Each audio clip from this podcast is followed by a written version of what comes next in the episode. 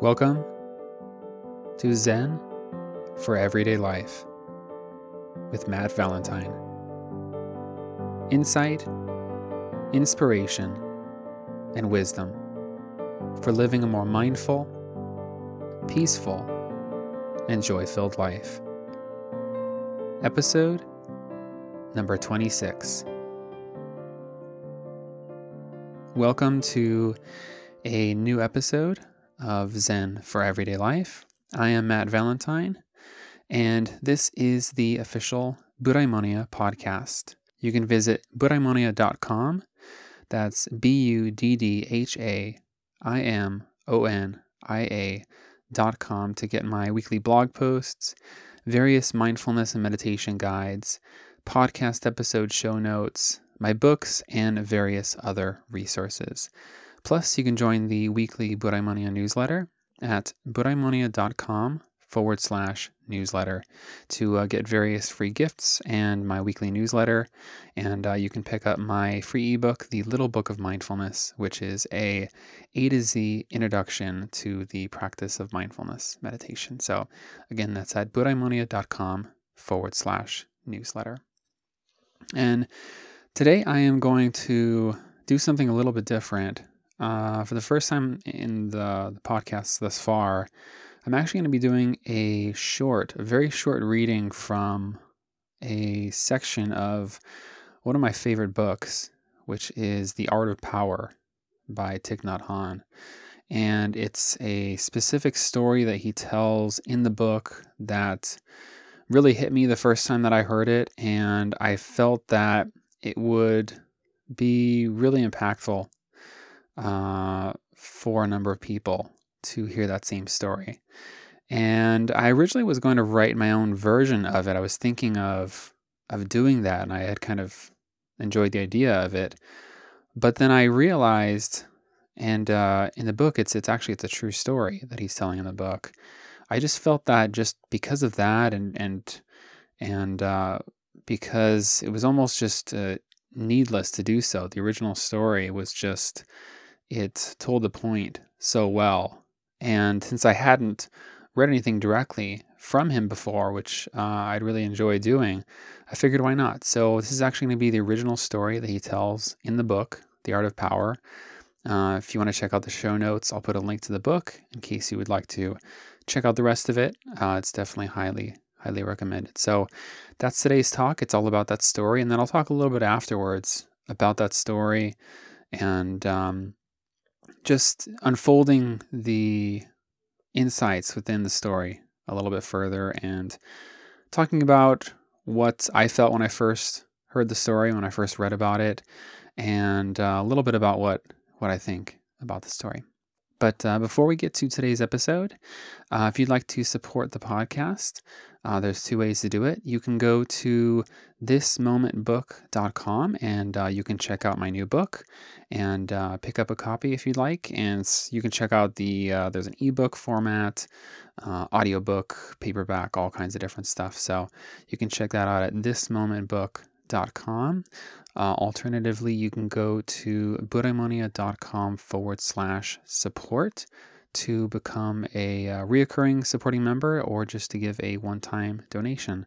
And uh, checkout is really easy. You can use everything, including PayPal, and uh, your support.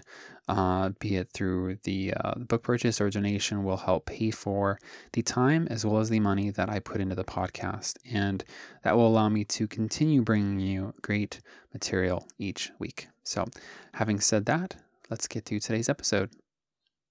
Okay, today I am going to do a reading from one of my favorite books of all time, which is The Art of Power by Thich Nhat Hanh. This is a, uh, for the most part, I feel like the story just really speaks for itself. So I'm just going to read the story, and it's just really just going to take a, a, couple of minutes, and I'm going to give you just a little short, uh, just a short talk after that, and just give a little bit about what I think about it and how it's impacted me and and uh, what I think it means, the kind of significance that I think it can have on our lives, because this story really just it applies to so many of us. So I'm going to keep it really short and simple today. A very important message, though, as important as anything. So I'm going to get straight into it. Let's uh, let's read. This is from chapter one. This is actually right from the beginning of the book. And uh, I was thinking about this story before, and I was I was thinking, you know what, I'd really like to read from this story, and I couldn't remember where I had read it. I knew it was uh, I knew it was from one of Thich Nhat Hanh's books, but I've read like 15 of his books. So uh, oddly enough, I found it right at the beginning of one of the first, I think, two books I read of his. So this is chapter one. This is the art of power. Um, again, as I mentioned in the introduction, I'll put a link to this in the show notes in case you would like to check out the entirety of the book. So, this is chapter one, True Power, and uh, this is the story of Frederick. Frederick was, by conventional standards, a powerful man. He was a financially successful executive who prided himself on his high ideals. Yet he was unable to really be there for himself his wife, Claudia, or their two young sons. He was filled with an energy that always pushed him to do more, be better, and focus on the future. When his youngest son came to him, smiling, to show him a picture he had drawn, Frederick was so absorbed in his thoughts and worries about his work that he didn't really see his son as precious, a miracle of life.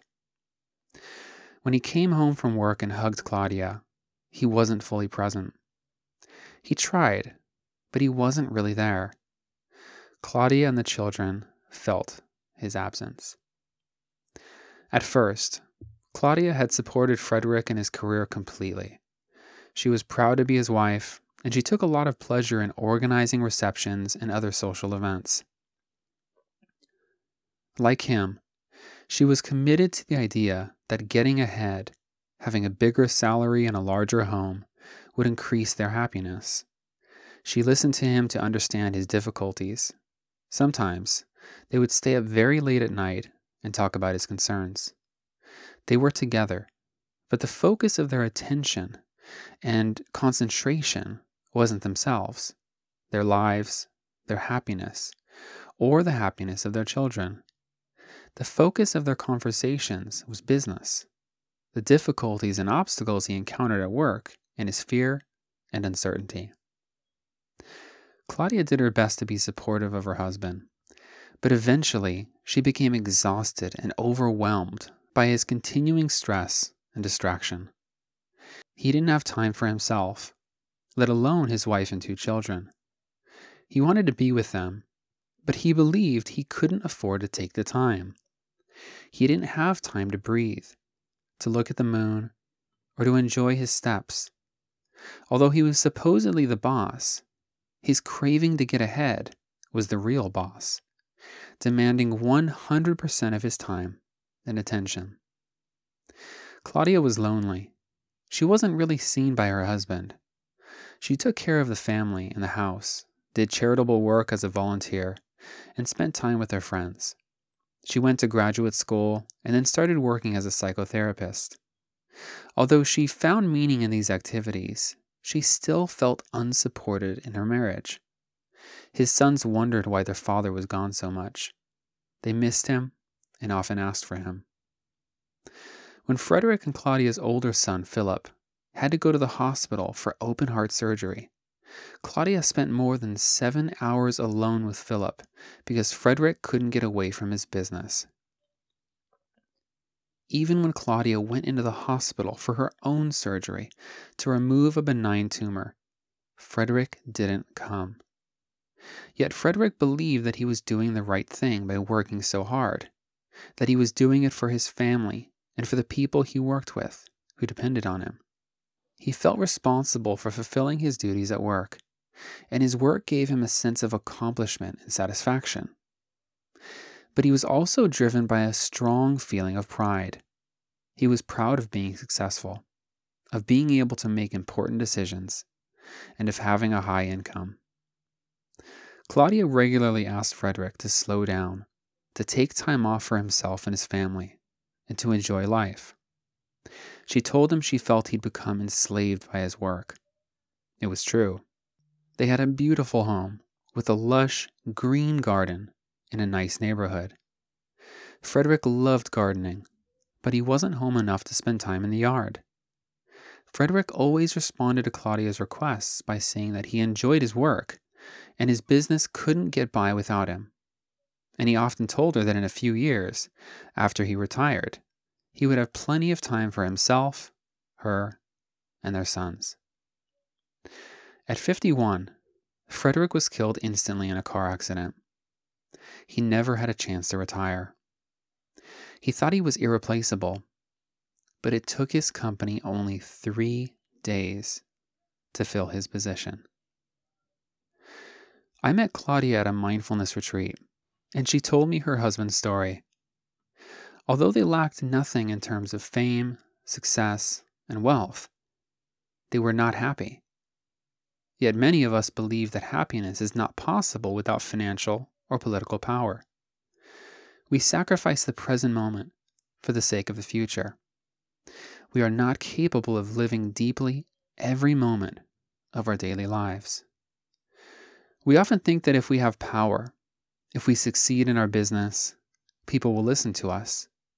We'll have plenty of money, and we will be free to do whatever we want. But if we look deeply, we see that Frederick had no freedom, no capacity to enjoy life, no time for his loved ones. His business pulled him away. He had no time to breathe deeply, smile, look at the blue sky, and be in touch with all the wonders of life. It is possible to be successful in your profession, to have worldly power, and be content at the same time. In the time of the Buddha, there was a very powerful and kind businessman named Anathapindika. He was a disciple of the Buddha who tried to always understand his employees, his customers, and his colleagues. Because of his generosity, his workers saved him many times from attacks by robbers. When a fire threatened to destroy his business, his staff and the neighbors risked their lives to put it out. His workers protected him because they saw him as a brother and a father, and his business grew. When he went bankrupt, he didn't suffer because his friends pitched in to help him quickly rebuild his business. He had a spiritual direction in his business life. He was inspiring and skillful. So his wife and children joined him in his spiritual practice and in caring for the poor. Anathapindika was a bodhisattva. He had a big heart and a lot of compassion.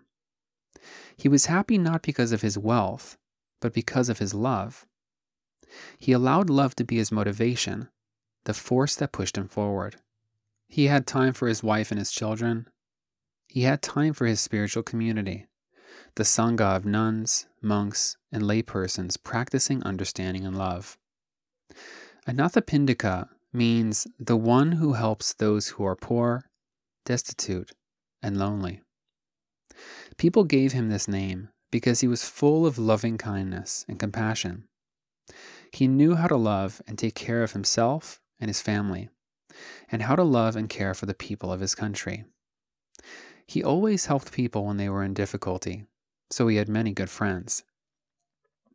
He invested in friendship, in family, in the Sangha, so he had enough time to cherish and care for the people he loved.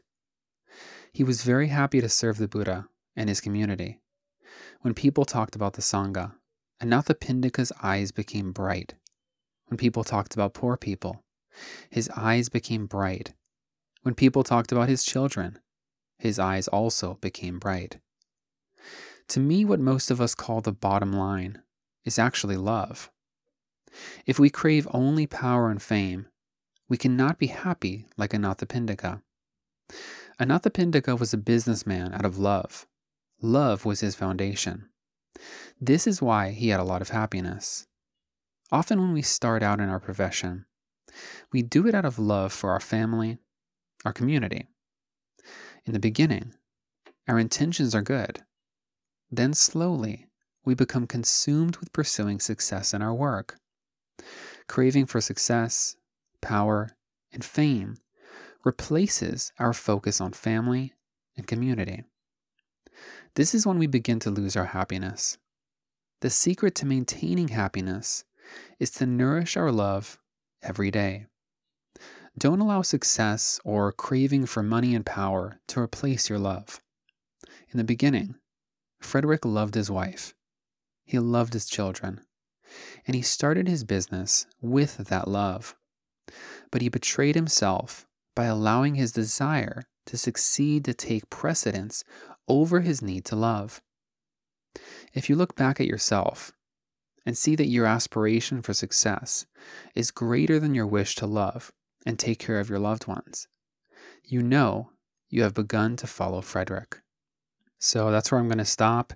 Chapter one is quite big, so there's a lot more to it, uh, but that's essentially the end of this section, the end of this story. It's sort of recapping it. So I think you probably see at this point why uh, this story is so significant to me. I know a lot of you, at least, will really be impacted quite a bit by this story. There is so many different shades to this. Some of us become obsessed with success and power, and I love how he describes love as being the bottom line, as uh, the initial thing which we the initial vantage point that we came to our efforts from. Uh, in my new book, This Moment, I talk a lot about love, a lot about compassion and loving kindness. And I talk about the, the void that we feel within ourselves and the feeling that we need to fill that. And there's different ways that we go about doing it. Ultimately, it's love which will fill this sort of illusory void within us. But most of us, we don't realize that. And so the way that we attempt to go about filling it is through accomplishing success, some sort of significance through power, wealth, fame. Some of us attach ourselves to intimate relationships in unhealthy ways, uh, to sex or certain addictive uh, uh activities certain particular addictions. So there's all these different ways that we attempt to to fill that need for love and we don't realize that's really what we wanted all along. And we just uh, for one reason or another we become misguided and we lose sight of what really really matters. You know, some of us are in pursuit of significance, of power or wealth to support our families, some of us are just caught up in the busyness, and we always think that as soon as we do this, as soon as we get there, as soon as we do that, as soon as I finish this, as soon as I'm done with that, then everything will be perfect. Then I'll be happy. Then I'll be able to spend more time with my wife, my husband, my kids, my friends, my family.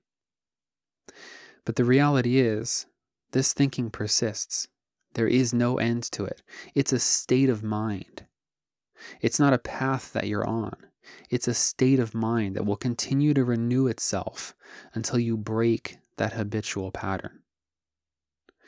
It is a habitual pattern that will continue on until, in very much the same way with Frederick, until the day that we die.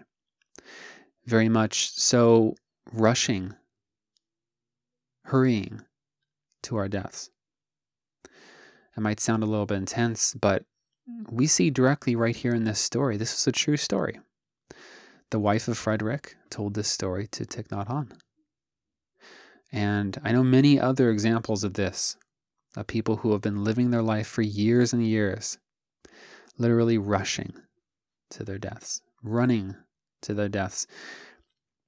One way that I described it before was we're sort of going down this highway and there's these really notable moments along the path, sort of as if you're driving down a really beautiful, uh, really beautiful street or a really beautiful highway, and and there's these different sort of there are landmarks, various different landmarks that you run into, and these amazing landmarks that you really should pull over and take time to enjoy and see, and who knows, the likelihood is you'll never be here again to see this landmark.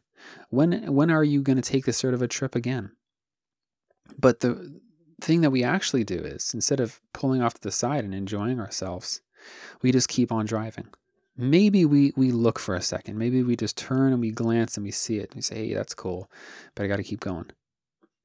And that highway, that highway is us, us driving in our car, rushing down that highway. That's us rushing to our deaths. And all of those landmarks are those great experiences of our life, which become, which would then become our great, those great memories that we have. But we don't take the time to stop and enjoy them. We just keep going. And the really sad and unfortunate thing is, is we don't realize that we're losing these experiences those moments with our kids, those moments with our husband or our wife or significant other, with our mother or our father, with everyone that means anything to us, with everything that means anything to us, doing anything significant that we really love to do. We're missing those moments. We are completely bypassing those moments in order to keep busy and in order to chase something that isn't real. So, this story really struck home for me for this reason because I felt like it perfectly exemplified what so many of us are doing right now in this very moment. And the funny thing is, some of us realize it and we don't do anything about it. It takes a certain level of, you know, I'm I'm tired of being tired. Um, you know, a certain level of being fed up with it. And to some degree, some of us don't even really believe it. Maybe even when we hear it, and there's just this this sort of barrier in our minds to it. And uh, there's the the strong pull of this habitual pattern which we've stuck to for so many years. And that's that that can be very difficult to get away from. But the reality is this is our life. And each one of these landmarks each one of these moments will never get back. This time with our children before they grow up this time with our with our mother and our father before they pass this time with our significant other before we get older and before we don't have the opportunity to do certain things we're just you know what's going on now it's it's it's going to be different tomorrow. It's going to be different next year. These moments now are you're never going to get them back. So no matter what it is or who it is with or what it is that you're doing this moment will only ever be this moment and it will be gone in a second in a moment It'll be gone tomorrow. It'll be gone next year. So I hope this story impacted you, motivated you to look at your life differently, to really consider how you live in a very fundamental sense. Uh, I won't say much else other than that. I felt that the story really spoke for itself. Uh, I just wanted to add a few words there and at the end this is one of those messages that I feel just it just hit home and it was perfect and there really isn't much else that needs to be added other than that. Okay, I hope you enjoyed today's episode. Uh, it was a shorter episode, and uh, but I personally really, uh, really enjoyed it. I think it had a really important message that a lot of people need to hear, and you know, we really need to get up and we need to do something about it because this is our life and, you know, we're not going to get these moments back. So, again, I hope you enjoyed today's episode. And if you did, please take a moment to, uh, to rate and review it on iTunes. Uh, each rating and review uh, helps, absolutely helps uh, expose the podcast to new people. So, uh, thank you so much to everybody who's rated and reviewed it thus far. And uh, if you'd like to get more, you can head over to buddhaimonia.com. That's the word Buddha, B U D D H A, and the letters I M O N I A dot com, where you can read my weekly blog. You can get the podcast show notes. Uh, you can check out the various books I have and other resources that I offer, as well as sign up to the weekly newsletter at buddhaimonia.com forward slash newsletter. And also, if you'd like to support the podcast, you can go to buddhaimonia.com forward slash support. And uh, your donation will help pay for the time as well as the money that I put into the podcast. And it will allow me to continue bringing you great content each week. So, again, that's buddhaimonia.com forward slash support. And uh, remember to check out this week's guided meditation, which is mindful driving. It's a little bit of a different one, uh, which I think will be very beneficial for a lot of people, uh, especially podcast listeners. A lot of times, uh, I know I do the exact same thing. I listen in my car all the time. So I think this guided meditation will be really cool for a lot of people. And it's a really simple practice that you can do anytime you drive and turn driving from a moment in which you're just traveling from one place to the next to really a time to take out for yourself to just find that sense of balance, mindfulness, and peace. So, thank you for listening to today's episode, and I will see you next week. Peace.